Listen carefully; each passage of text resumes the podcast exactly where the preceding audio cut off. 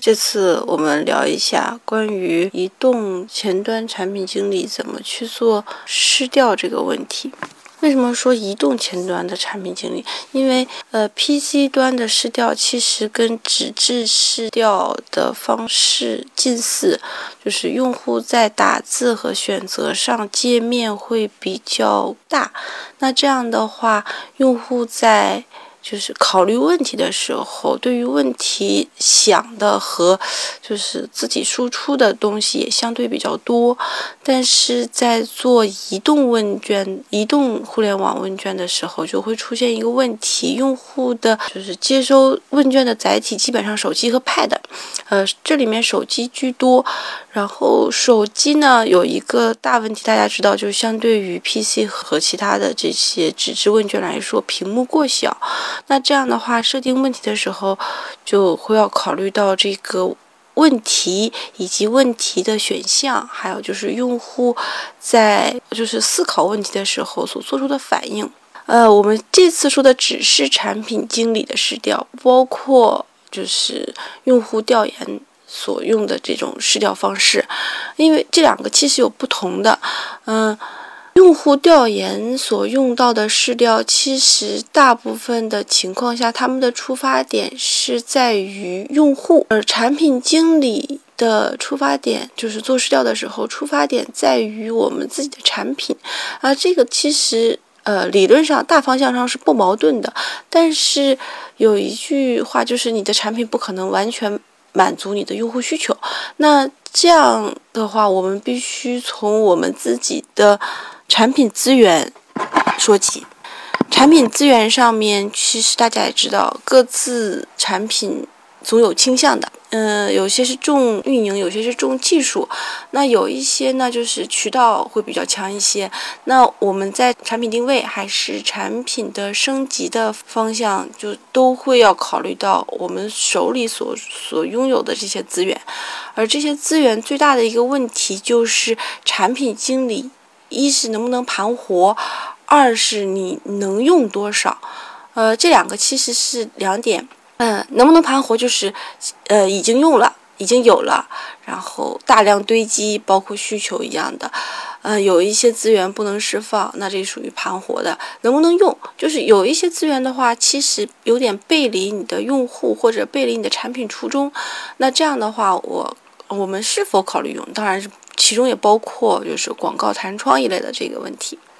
呃，那我们的调研到底是为什么调调研？而且就是这个调研有什么用？呃，调研其实是最大的用处，对于产品经理来说，就哈就是做汇报。那我们的汇报基本上就是向大老板和就是。各个部门的这些中层来介绍我们这些产品的定位和升级规划。那这样的话，必须有数据。除了以往的数据之外，有一些产品并。就是并没有往期数据，那有一些呢对往期数据不满意，那我们只能靠调研数据来代替这些数据。那调研数据如何能代替这些数据，并且能正好是自己想要的这个方向的话，那这里就会有一个呃比较重要的问题，就是这个调研问卷怎么问？呃，我们先讲一下，就是移动产品经理。就是在调研问卷上经常犯的几个错误，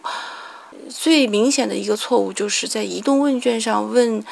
问用户你使用哪个终端，然后你的终端是就是是什么牌子，或者是你的终端是什么，就是系统是什么。那这一个问卷其实这个问题其实在移动端。意义不大的，因为呃，首先你发出问卷的时候，你肯定确定了你发送的这一些媒介。那这样的话，我们如果是从 WAP 发送的，那 WAP 上面的我们就会集中以 WAP 的这个用户为主的去进行问卷。如果从客户端发送，那就是从以客户端为主的进行问卷。那你后台的时候，其实是可以获取到用户的终端信息的，甚至版本号都是可以获取到的。那这些可以获取到的信息，就没有必要再去问他采用什么系统和是嗯什么终端。那还有一些问题，就是我们也会经常犯的，就比如呃，经常问用户你在现有的这些。软件中你喜欢使用哪一些栏目或使用哪一些软件？那这一个问题的犯错的地方是在于，用户有的时候不太在意软件里面的栏目、软件里面的功能，他有可能只记住软件。那这样的话。呃，用户在答题的时候，这个问题的就是有效性就会大大降低。其实可以询问用户，呃，你可以觉觉得，呃，比如说你想抄或者是借鉴哪一个栏目，那你就直接把栏目写上去。用户用户选的时候，如果有印象，他会进行选择。那如果是软件的话，也可以就直接把软件放上去。就比如，如果你想问用户，呃，经常使用哪类软件，那你如果是写新闻客户端、阅读客户端、呃，社交客户端，那其实就莫不如就写，呃，网易新闻，或者是起点社交，可以说写陌陌啦、写印啦都可以的。嗯，那就是用软件代替类别。甚至用栏目代替类别，那这样的话，其实用户的精准度答答案的精准度就比较高。嗯，还有一些就是经常犯的错误，就是我们会把选项列的很多，因为在呃纸质问卷的时候，有的时候会到造成七八个。就是选项，那其实，在移动客户端就会出现一个问题，这个屏幕选项写都会超出整整个一屏，那这用户对问题和选项的把握就会稍微差一点。所以，呃，尽可能问题在四五个左右，那这样的话，用户在看问题和选项的时候，在同一屏完成，这样的话会会比较好一些，而且选项的内容不要过长。一般的话，一行半是极限。如果两行的时候，就是呃两行的时候，其实用户的理解度就小了很多了。嗯，还有一点就是不要在移动端进行文字问卷的调查，这一个是一个大问题，因为你的用户很很大一部分打字是是比较麻烦的。嗯，而且让用户在使用软件方面阐述自己的意见，这个是需要一个比较强的语言和文字组织能力的。呃，我们你可以去看一下，呃，能收到客服的这个反馈的这个台账，里面有客服在呃接收用户的这些投诉时的表示方表达方式，你就会知道，其实用户在呃。阐述自己使用的时候的语言组织能力其实是比较差的，而且容易出现一些认知的失误。嗯，那这样的话，其实最好是以单纯以多选单选来引导用户。嗯，而且在做这个问卷的时候，有有一些事情是需要注意的，不是说呃这些事情并不是说我们会。犯的错误，而是我们在这些问卷的关键点上要达到什么目的？呃啊，当然总的目的嘛，还是要汇报啊，还是要就是就是那个能能自己能用上。但是最就是有一些目的就是引导性的，就比如如果我要做这一项，那我们询问用户的时候，最好不要以是否，而是以选择这么做 A A。方案或者 B 方案就这么做和那么做的这种模式来让他进行选择，那用户在选择的时候就会有一个自己的行为的一个分析或者反馈。哎，那当然这也是说比较认真的用户了。那如一般不认真的用户就是随便选，就是 A 选项会多一些。那如果你的问卷本来就是要达到你原先预期目的的。嗯，就比如说你想升级加一个栏目，或者是升级加一个就是二级页面，那你有私心的话，会把这些想要的这个答案放在 A 选项中，那用户在不经意的时候，其实他很有可能就把就是直接把 A 选掉就就过去了。但是对于你来说，你的呃这个调研报告里面的数据会先偏向倾向于你自己的这个方案。然后还还有比较重要的一点就是，呃，你的调研报告跟试调的报告不要有冲突。什么叫冲突呢？就是你完全一样的问题，你调研出来的和试调的报告是正好相反的。那这样的话，可信度就相对于降低了很多。呃，为为什么说产品经理的可信度降低很多？是因为市调报告是一个比较庞大的技术，它可以就是在市场调研部门做做比较长的时间、比较广泛的用户。但是产品的调研报告基本上只能是在你手里的产。和相关的产品向上发放，那这样的话，有如果你发放的这个调研报告，呃，相近的或者相似甚至相同的问题得到的答案正好相反，那这样的话，这个调研报告的整体的可信性就大大降低了。所以。最好在你发调研报告之前，去市调部门、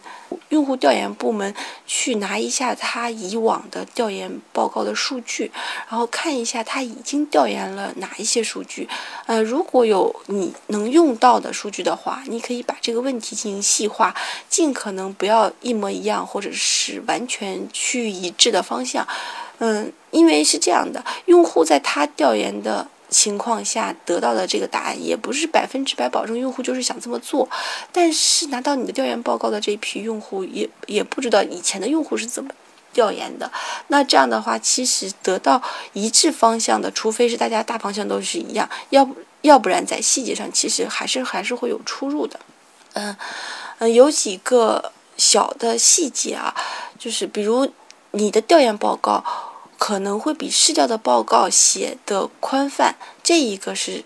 比较好的方向，而不应该比他写的更细。因为市调报告的话，其实针对性还是比较强的，他们针对了用户的一些行为进行调研。那行为的话，其实是比较细的。那产品经理呢，其实是基于自己想做什么软件上的。那这个如果写细了的话，就会有一个用户。感知的问题，用户觉得你要这么做，那用户一旦觉得你这么做的话，就会意味着现在他使用的软件在改变。那这个当然有好有坏，呃，明显大家都知道不好的地方，他是喜欢改的。那他已经习惯的东西的话，其实他是不希望改的。那有可能在你的产品优化的时候，就会拿到了一个完全反例，就用户不喜欢这一个功能的改变。那这样的话，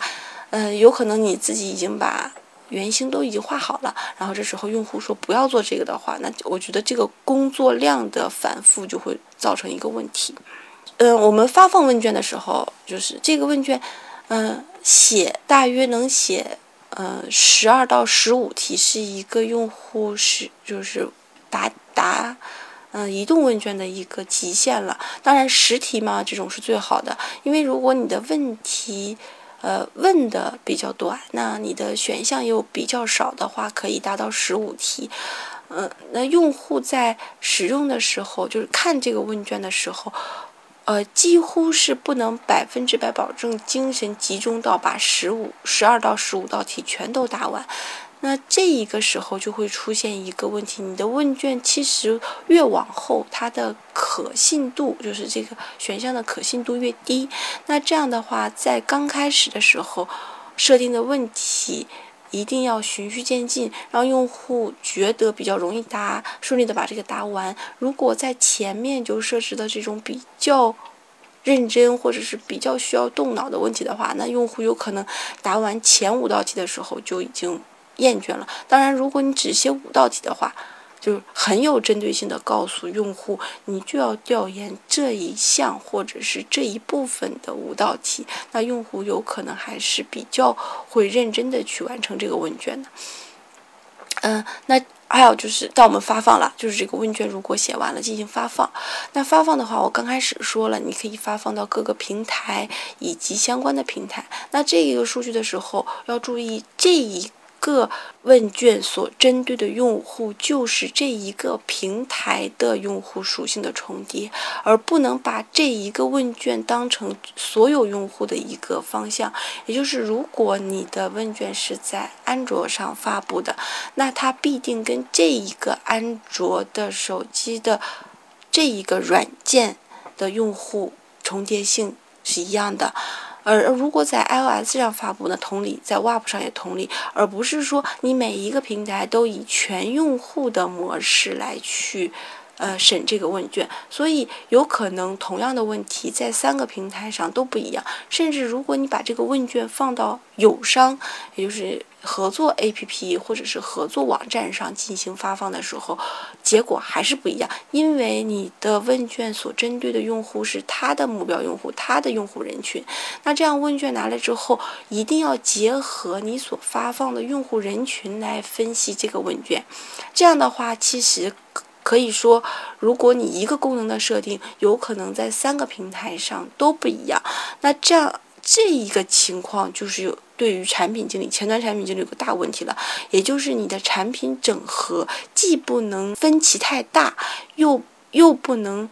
完全忠于一个平台上的用户使用。那这个我们就说的说的做加法做减法的问题，也就是你是否在。一个平台上进行做减法，另一个平台上做加法，那这个用户其实使用起来又不能让他有太突兀的感觉。那一般情况下，我们说在安卓上做加法，在 WAP 上做减法，其实是会比较方便的。那现在 H 五上来之后，其实你的安卓和 WAP 上的形态基本上是近似的了，可以说是。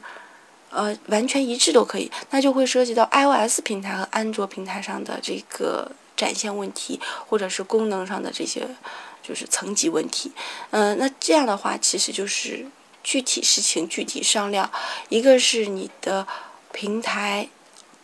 上的用户是否一致，还有就是你所设定的东西，呃，在展现上，还有就是法则法规上允不允许。嗯，这里面有一个小的问，就是事项是，呃，当你的问卷拿到的时候，出入性太大，各个出入性太大，那这些问题是不是做坏的了？或者是那我们怎么用？其实并不是做坏的了，我们可以说就是这一个，呃，问题会出现在任何一个问卷调查中，那。那这样的话，我们把这个问题收集上来的时候，一定要正视这个问题，不能说这个问题就过去了。我们可以把所有用户答的相差比较大的问题列出来，然后追踪它的使用路线，然后频次，还有以往的数据，然后再去判定它这个问题是不是真的，呃，很离奇的，就是大家只是因为平台问题而不一样。如果它是。呃，遵从了它的载体属性，那这个问题的话，那我们只能从产品上来解决。那这样的话，就会涉及到你的产品趋向于哪个为主。这个不是说我们拍拍脑袋就可以了，就是这时候要调一个呃数据，就是你在哪一个平台上的用户量最大、最频繁、日活最高，那就以哪一个平台为老大的。就是来进行升级，而不是说因为哪一个趋向了自己的计划而向哪一个升级啊。那这个其实大家其实都比较知道的一点就是，很多人还是比较倾向于用安卓客户端的这些数据来为主，但是有一些情况是，呃，WAP 站的。就是频率比较高，而且 WAP 的话使用也是带来的引流比较大。那这样的话就涉及到了有可能一个功能的一级页面是以 WAP 为主，而二级页面以安卓为主，那这个也是有可能的。还有就是当我们把问卷发出去的时候，我们在这个问卷的调研过程中，也就是问卷发到客户端。终端上收集回来这一段的时间的量，也就这一段时间一般是一个星期到两个星期，当然也有长期问卷，那那就是按周或者是按半月来去收集这个信息。那这时候有一个用户的对比，呃，这个用户的对比就是一定要记录这一个用户的属性，属性改变会会意味着他的就是问卷的这个就是改变。呃，当然，某一个每一个用户你完全记录他的行为是不太可能的，就是除非你去上后台去调这个数据。但是如果你把这个数据拿出来的时候，肯定是会要进行一个对比。就比如，呃，上一次，